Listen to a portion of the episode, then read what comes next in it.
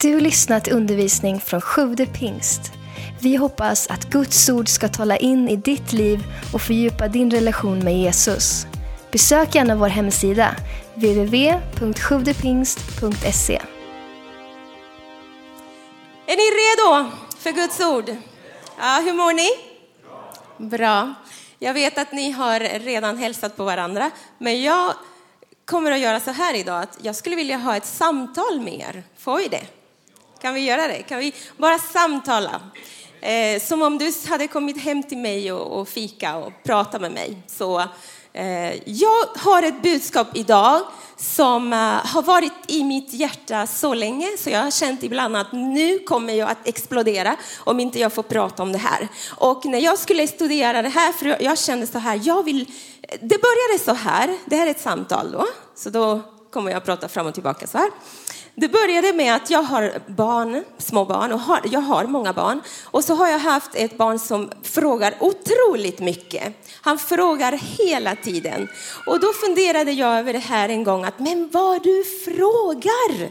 Och varför frågar barn så mycket? Och så började jag tänka mycket på det här med frågor och frågor som finns i Bibeln. Och, eh, och, och så började Gud tala till mig om det här med frågor. Så jag bestämde mig för att ja, det här ska jag studera för mitt eget liv.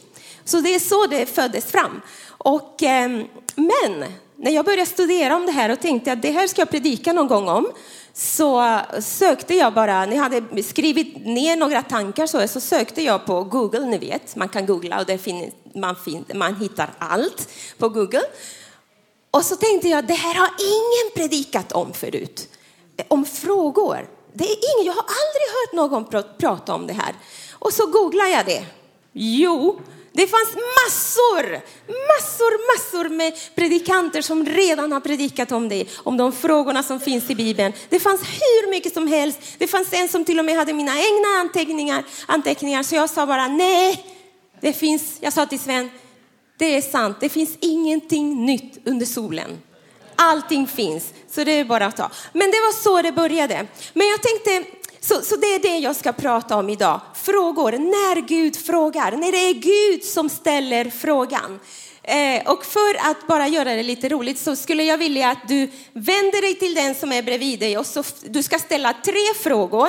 Du ska fråga, vad heter du?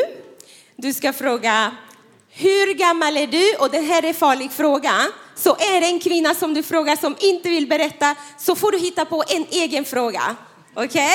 Men kör först, fråga för de kanske svarar. Och då vet du hur gamla de är. Och tredje frågan blir, vad åt du för frukost idag? Så ska jag förbereda mig här, så varsågod.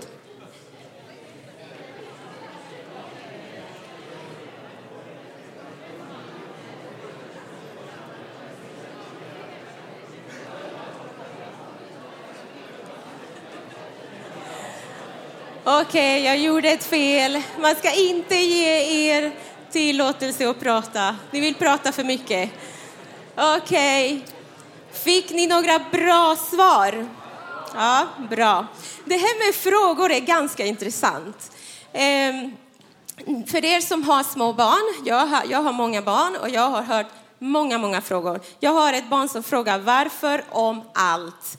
Han är den som frågade förra veckan, eh, frågade han mig, hur, eh, varför är det så att vi prisar, det här, det här har Sven redan berättat för er, varför är det så att vi prisar den där, eh, den där Goliat, den där mannen?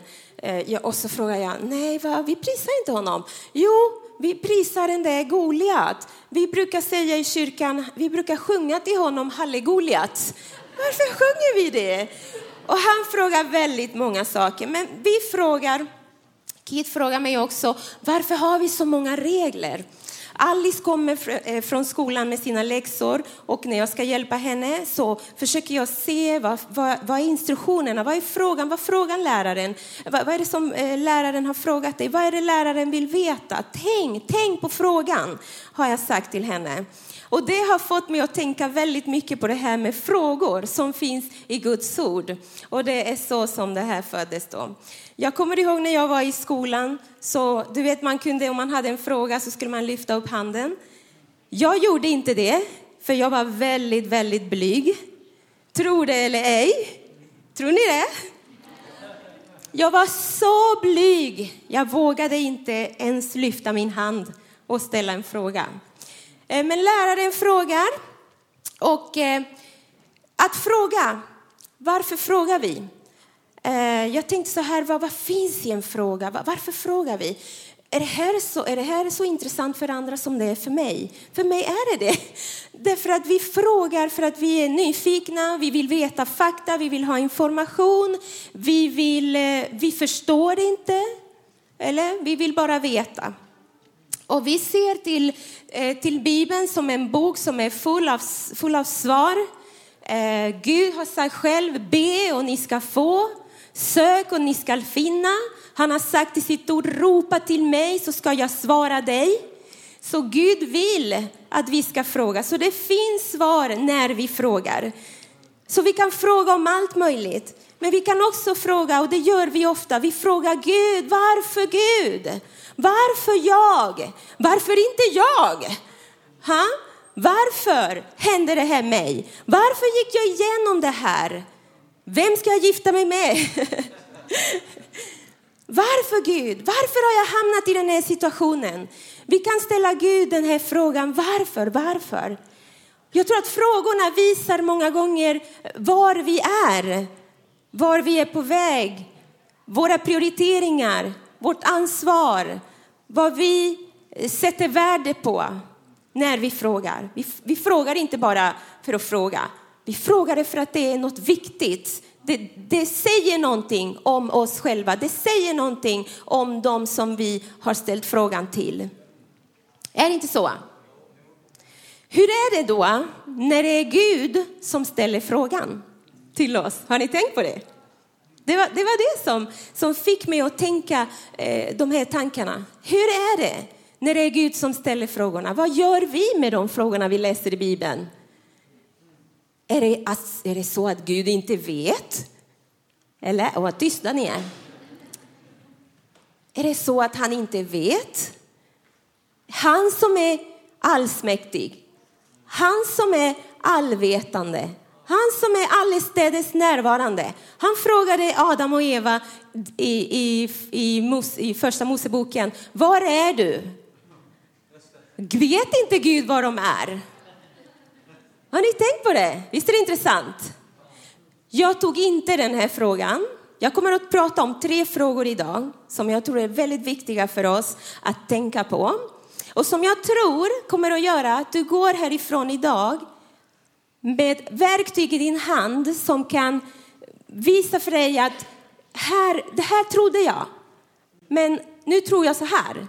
Jag tror att du kommer att gå härifrån med upplivad tro. Du kommer att bestämma dig för att jag ska sätta min tro i funktion. Så det här blir ett budskap om frågor, men de frågorna vi ska titta på kommer att göra att din tro kommer att växa. Nu ska Sven ta kort så jag gör så här.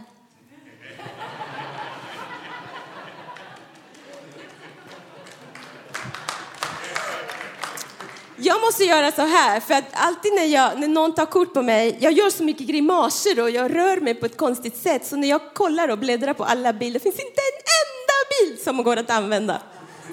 På alla ser jag ut så här.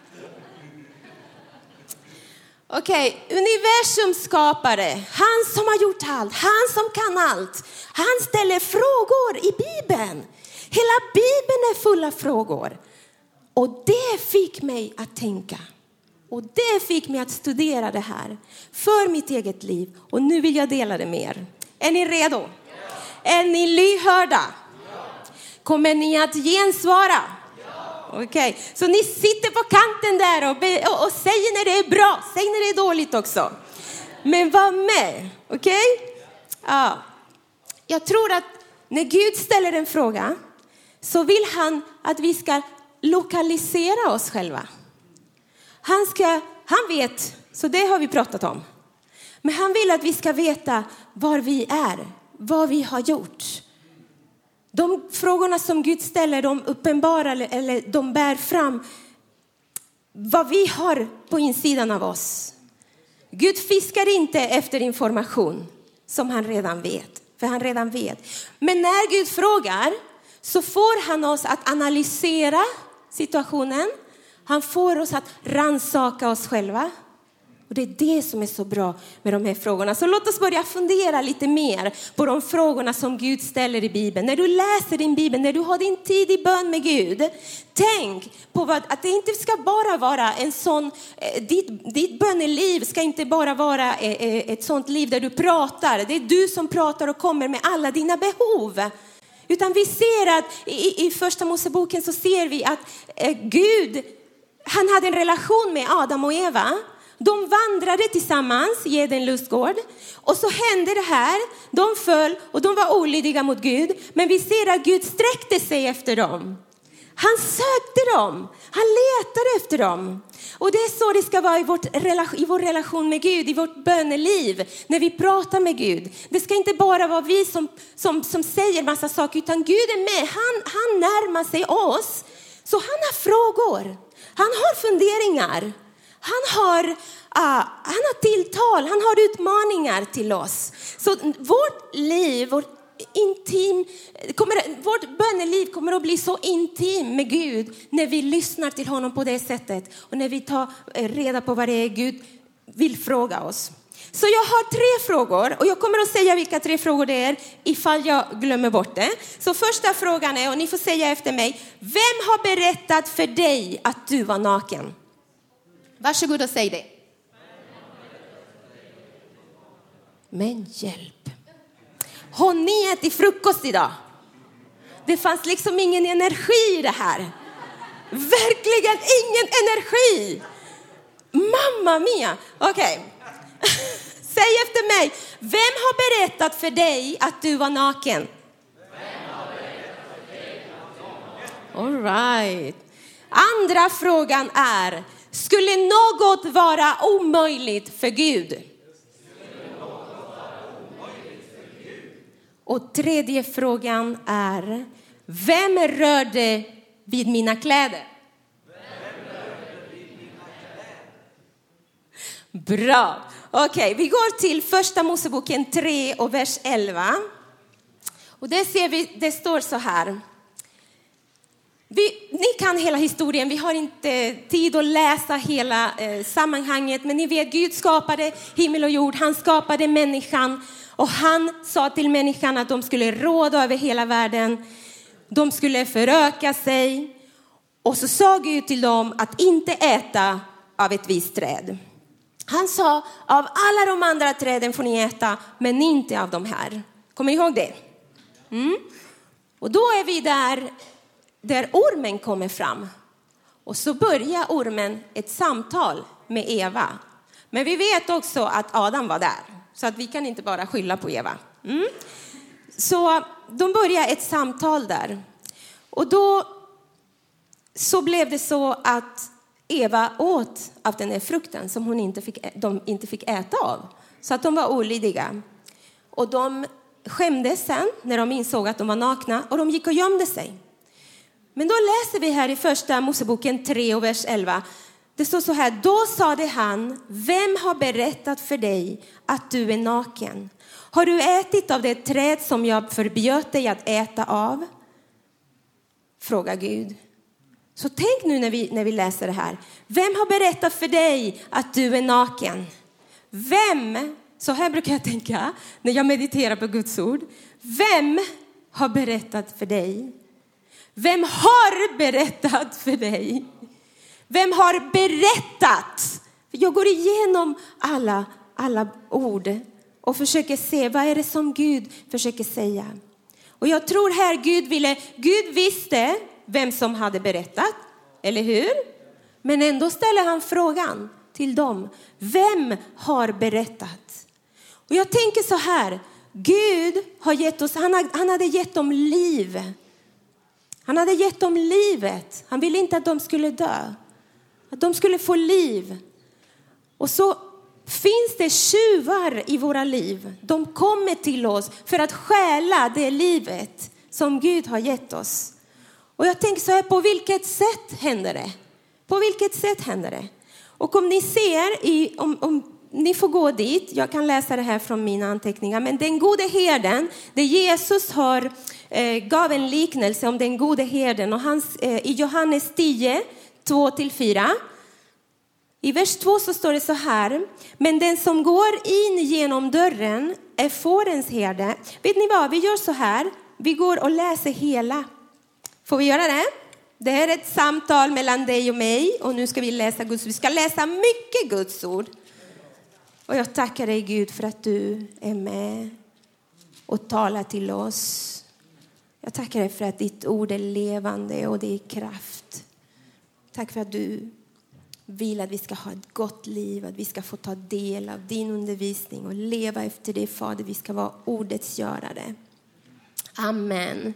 I kapitel 10 står det så här. Amen, amen säger jag er. Den som inte går in i fårfällan får, får, jag ser inte, fårfållan genom dörren utan tar sig in på något annat ställe. Han är en tjuv och rövare.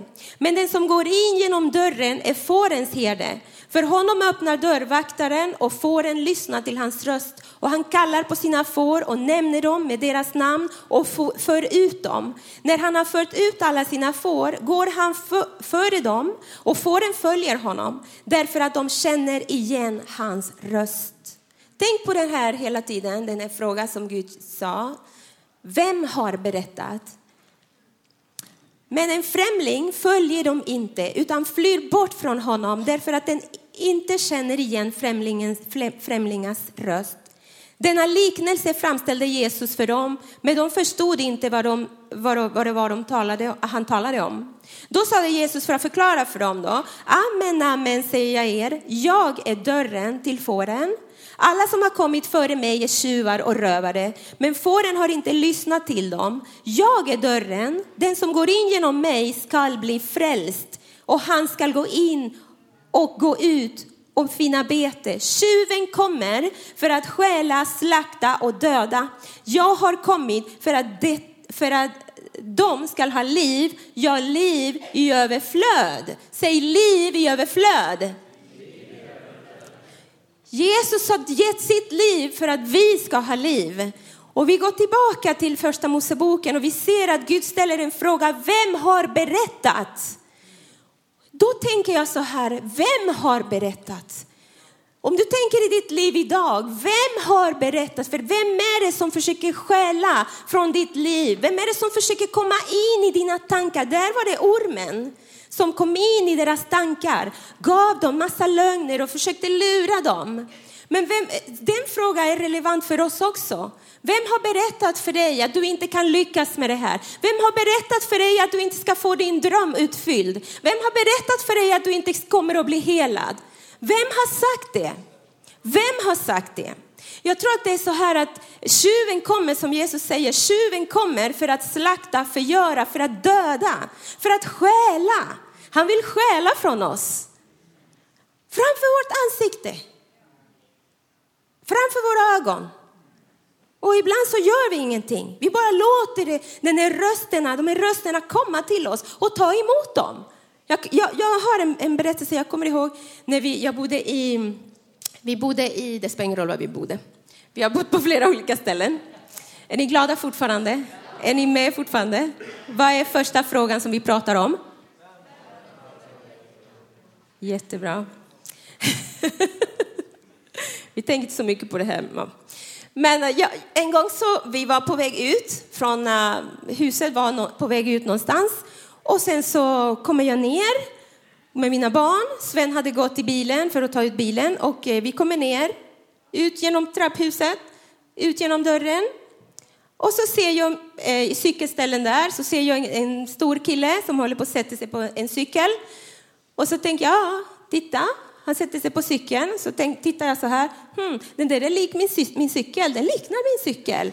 Ja, ja, mm, vad lik den är. Mm, och så fortsätter vi att gå. Han sätter sig, han åker iväg. Och jag bara, ha, det där var min cykel. Han tog min cykel. Den försvann. Han har stulit min cykel framför mina ögon. Har det hänt er någon gång? Det hände bara mig. Ja, men hörni, så här lever vi vårt andliga liv många, många gånger, gång på gång på gång. Satan kommer och stjäl min, min, min, eh, min hälsa. Han kommer och stjäl mina pengar. Han kommer och säger till mig att jag är eh, eh, eh värdelös. Han kommer och vill stjäla mitt liv. Och vi bara, ja, jaha, sånt är livet. Det är sånt som händer. Hörde ni det? Det är sånt som händer.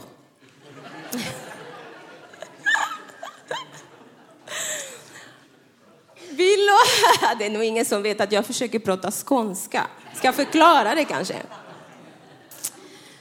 Hörni, vi låter de här rösterna, negativa röster, tala till oss att det, det, det, du, det är det här du är. Det här kommer inte du att lyckas med. Vi är designade av Gud för det, för att ta emot. Därför att Gud, han skapade mannen och kvinnan och han gav dem en vilja. Kommer ni ihåg det? För att de skulle få bestämma, för att de skulle få välja. Men han vill att vi ska få välja att få input ifrån honom. Så vi är, vi är öppna för det. Det är det som är farligt, att vi har en vilja och att saker kan komma till oss och vi kan välja att ta, det, ta emot det eller inte.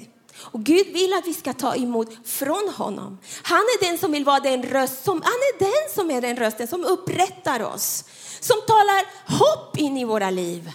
När det är som jobbigast så kommer han med sin röst. Han säger till oss att du är helad genom Jesus sår. Att jag har gett mitt liv för dig för att du skulle få leva. Så låt oss inte eh, låta Satan komma och ta och stjäla från oss. Vi ska lyssna till Guds röst. Vi är hans får. Vilken fin berättelse. Jag tycker om det här när han pratar om det här med fåren och, och, och herden som tar hand om sina får. Men fåren lyssnar till hans röst. Så vilka röster är det de som vi lyssnar på? Så vem är det som har berättat för dig? Gud vill berätta för dig att du är hans rättfärdighet.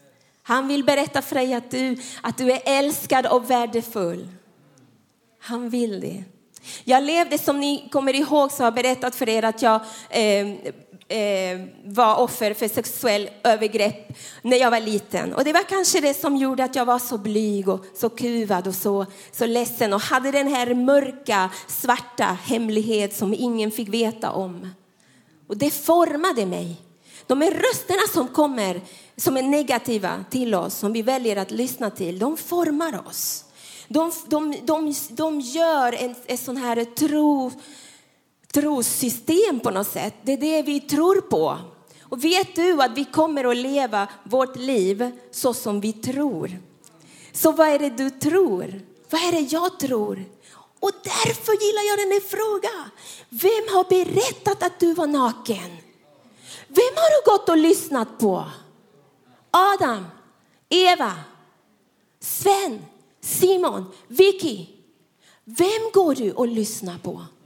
Tänk på det. Gud vet det. Gud vet det. Men han vill att vi ska vara medvetna om vilka röster vi lyssnar till. Vad är det vi låter in och komma i våra liv som formar oss? I första Moseboken 3.8-10 står det, vid kvällsbrisen hörde de Herren Gud vandra i lustgården och mannen och hans hustru gömde sig för Herren, Herrens Guds ansikte bland träden i lustgården. Men Herren Gud kallade på mannen och sade till honom, var är du? Han svarade, jag hörde ljudet av dig i lustgården och blev förskräckt eftersom jag är naken. Därför gömde jag mig. De hörde. De hörde. De hörde Gud. Gud vill tala till oss. Han talar till oss hela tiden. Tycker ni det är bra det här? Får ni någonting? Jag hoppas verkligen det. När jag sitter i samtal med människor så kan jag bara höra deras problem. Och mycket av deras problem ser jag att det sitter här. Det, det, det har skapats, det här, det här trosystemet har formats redan sedan de var små. Så som det var för mig, att jag är, jag är, värd, jag är värdelös. Ingen man kommer att, någonsin att vilja ha mig. Jag har det här mörka. Ingen kommer att vilja vara min vän. Det är den jag är. Det formade mig. Det gjorde mig till en osäker person. Det gjorde mig till någon som var rädd för livet, rädd för att öppna mig för någon. Det formade mig. Och så levde jag mitt liv. Det skapar ett system. Men det kan vi förändra idag. Amen. Kan vi det? Ska vi det? Och många lever i det här och det fortsätter livet ut. Men Gud vill att vi ska bryta det idag. Idag ska vi göra det. Jag kommer ihåg det tog två år för min, min, en person jag älskar väldigt mycket att sluta säga duschkarbinen. Han sa duschkarbinen och jag hörde det där i två år och det lät fel. Det lät så konstigt. Tills jag sa, snälla, säger man duschkarbinen? Nej, vad, vad är det man säger? Duschkabinen. Och så är det med oss många gånger, att vi har gått och sjungit en sång som är helt fel. Har, ni, har, det, har det hänt er? Helt fel. Men, men vi har gått och sjungit den hela tiden. Vi säger ord som är helt fel och vi vet inte att det är fel. Men idag, ni kanske har gått och trott på saker. De här rösterna som har kommit till er, som, har, som försöker skälla livet från er och sagt till er att ni är, ni är det ni är. Och sådana negativa saker. Men idag ska det brytas. För vi behöver inte lyssna till de rösterna. Amen. Bra. Vi går vidare. Nummer två. För er som tar anteckningar, bra, det finns i alla fall tre punkter. Men sen så vet ni när jag pratar så pratar jag lite här och där. Så var lite barmhärtiga med mig. Men det som jag älskar är att få respons. Jag är latino, som ni ser. Så, så gärna amen eller ha ha ha eller bra, säg någonting. Visa att ni är med mig. Kom ihåg att det här är ett samtal nu. Mm? Okej, okay. andra, och här oh, gillar jag så mycket. Skulle något vara omöjligt för Herren? Skulle något vara omöjligt för Herren? Oh, jag blev så rörd av det här när vi stod här och sjöng. Det var så fantastiskt den här låten. Gud, han är trofast. Stor är din trofasthet, för han är det. Så vi går tillbaka igen till första Moseboken 18. Första Moseboken 18. Och då står det så här, jag läser det för er. Mm. Herren sade till Abraham, Abraham, varför log Sara och tänkte, skulle jag föda barn, jag som är så gammal, skulle något vara omöjligt för Herren? Vid den bestämda tiden, nästa år, ska jag komma tillbaka till dig och då ska Sara ha en son. Då nekade Sara och sade, jag log inte, ty hon blev förskräckt. Men, men han sade, jo, du log. Vi ser att det här historien, ni kan den. Eh, Abraham var 100 år. Eh, Sara var 90 år. Så de var gamla. Så vi ser att det här är omöjligt. Situationen här är omöjligt för dem att få ett barn. Och Gud hade, eh, Abraham hade funnit behag inför Gud och Gud hade redan lovat honom flera gånger att ditt folk ska bli stort. Jag ska göra eh, ett stort folk av dig. Så han hade lovat det. Men, sa de i sina hjärtan hela tiden. Men, har ni varit där någon gång? Gud säger till dig att du ska göra det här, du ska bli det här. Och du bara, ja men. Därför att du ser att det är omöjligt. Jag kommer ihåg som en, en liten fattig tjej i Panama som inte hade så mycket pengar ens för att åka buss ibland. Så behövde räkna alla centavos, heter det, alla cents för att kunna ta bussen hem. Och så säger Gud till mig, jag ska ta dig till Sverige. Och någonstans inom mig så trodde jag det, mm, men i mitt huvud, men jag har inga pengar. Men så jag, vill, jag är här idag för att säga till dig med hjälp av den här frågan som Gud gjorde till Sara. Skulle något vara omöjligt för Gud så vill jag säga till dig att det som du ser som mission impossible för dig så är det inte. Därför att för Gud är ingenting omöjligt. Och Bibeln säger att det finns ingenting som är omöjligt för den som tror. Och vi tror på en mäktig Gud, vi tror på den allsmäktige Gud, vi tror på en som kan göra allt. Han förmår allt. Allt förmår jag i honom som ger mig kraft. Så det finns ingenting som är omöjligt. Det finns inga löften som är så svåra för Gud att fylla. I andra Korinthierbrevet 1 och 20 står det, ty alla Guds löften har i honom fått sitt ja, därför får det också genom honom sitt amen. för att Gud ska bli ärad genom oss. Så det är dags för oss att ta de här löftena som Gud har för oss. Jag bryr mig inte om du behöver googla dem eller kolla på internet eller leta i någon sån här konkordans eller vad det är.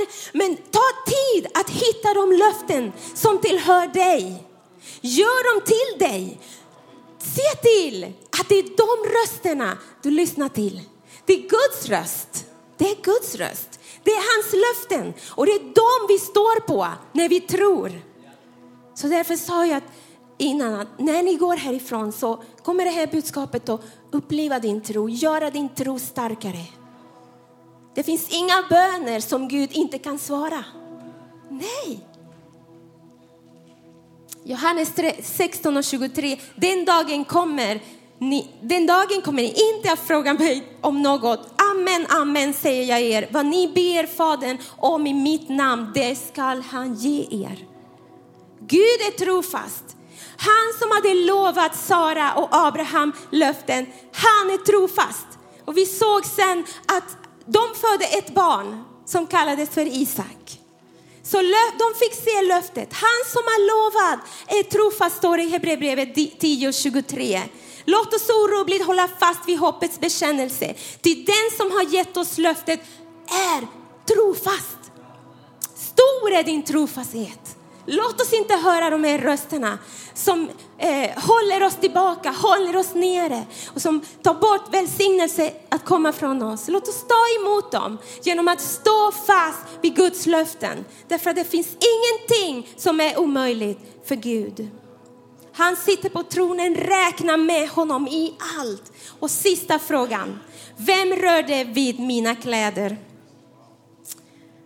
Och det här, jag kommer att göra det så kort som det bara går, men det här är en av mina favoritberättelser i Bibeln. Den finns på flera olika av evangelierna, men det här är min favorit och det är i Markus 5. Så ni får gärna när ni går hem läsa det här.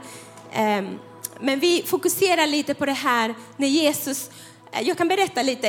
Jesus är bland alla människor. Alla har väntat på Jesus. De har hört att han har gjort under. Han har kastat ut demoner. Han har eh, helat människor. Och de har hört det och då kommer massa människor och väntar på honom. Och så kommer Jesus.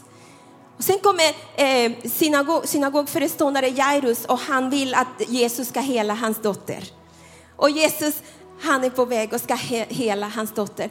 Men så kommer en kvinna som hade blöt, hon hade haft en blödning i 12 år. Kan ni tänka er? Och lagen sa att den här kvinnan, när man, har, när man blöder så är man oren. Och på den tiden var det så till och med att när man eh, var oren så, och, och, skulle närma sig folket så var man tvungen att ropa oren, oren för att inte komma i närhet av dem som inte var orena. För att då blev de också orena. Så, så bara så att ni föreställer er hur, hur svårt det var för den här kvinnan. Och vi, jag tror att någon gång har vi också haft det så i våra liv, då någon situation eller något har varit så svårt i våra liv och vi kommer inte ut. Det står här att, eh, eh jag kan läsa, det var en kvinna i vers 25 till 34 det var en kvinna som hade haft blödningar i 12 år. Fast hon hade lidit mycket hos många läkare och lagt ut allt hon ägde. Här ser vi hur fienden kommer för att stjäla med sjukdomar, hela vår, äh, stjäla vår hälsa och våra pengar. Hade hon inte fått någon hjälp, det hade bara blivit värre och sämre med henne. Men, står det så här, hon hade hört talas om Jesus och nu kom hon bakifrån i folkmassan och rörde vid hans mantel och tänkte, tänk på det här, hon tänkte, om jag så bara rör vid hans kläder blir jag frisk. På en gång upphörde hennes blödningar och hon kände i kroppen att hon var botad från sin plåga. När Jesus märkte att det hade gått ut kraft från honom vände han sig om i folkskaran och frågade vem rörde vid mina kläder? Det är tredje frågan. Vem rörde vid mina kläder? Hans lärjungar sa det till honom, men Jesus, du ser folket tränger sig in på dig och du frågar, vem rörde mig? Vem rörde vid mig? Vilken diva va? Vem rör vid mig? Han fortsatte att se sig omkring efter kvinnan. Hon hade gjort detta, som hade gjort detta. Hon visste vad som hade skett med henne och hon förskräckt och darrande och föll ner för honom och talade om hela sanningen för honom. Då sade han till henne, min dotter, din tro har frälst dig. Gå i frid och var frisk och fri från din plåga. När, Gud, när Jesus frågar, här, vem rörde vid mina kläder? Nu vill jag inte gå in i, i, i det här äh, argument med olika teologer om du sitter här och studerar Bibeln väldigt mycket. Det finns vissa som säger att Jesus, han visste, han visste inte vem det var som hade rört honom. Därför att han eh, fungerade som en man. Andra säger att han visste det för att han var också Gud. Men jag vill bara fokusera på, på, på själva frågan. Att Jesus ville, han ville inte veta vem har rört hans kläder. Han vill känna den som har rört hans kläder. För han kände, och det här är säkert, han kände att kraft gick ur honom. Vad var det som gjorde att kraft kom ur Jesus? Det var tron. Varför? För den här kvinnan hade hört, hon hade hört om Jesus. Allting blev så mycket värre för henne när hon försökte med läkare och 12 år led hon. Men en dag hörde hon om Jesus. Hon tillät det komma in i sitt hjärta och ge henne hopp. Det var den rösten hon började lyssna till. Och hon bestämde sig, om jag bara får röra vid hans mantel så blir jag fri.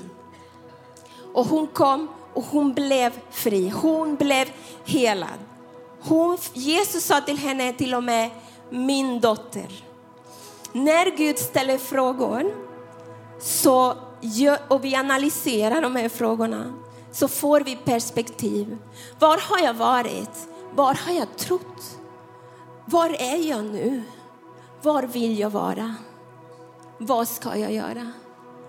Och jag hoppas verkligen att idag så ska ni vara som den här kvinnan. Att inte ni bara får se er situation, hur ni har det, vart ni är på väg. Men att ni också får tro att övervinna, att sätta er tro på Gud som har lovat, som är trofast. Och att er identitet ska bli förstärkt också. Gud kan kalla oss min dotter, min son. Det är fantastiskt när Gud ställer frågor. Tack för att du lyssnat. Glöm inte att du alltid är välkommen till vår kyrka. Du hittar mer info på www.sjodepingst.se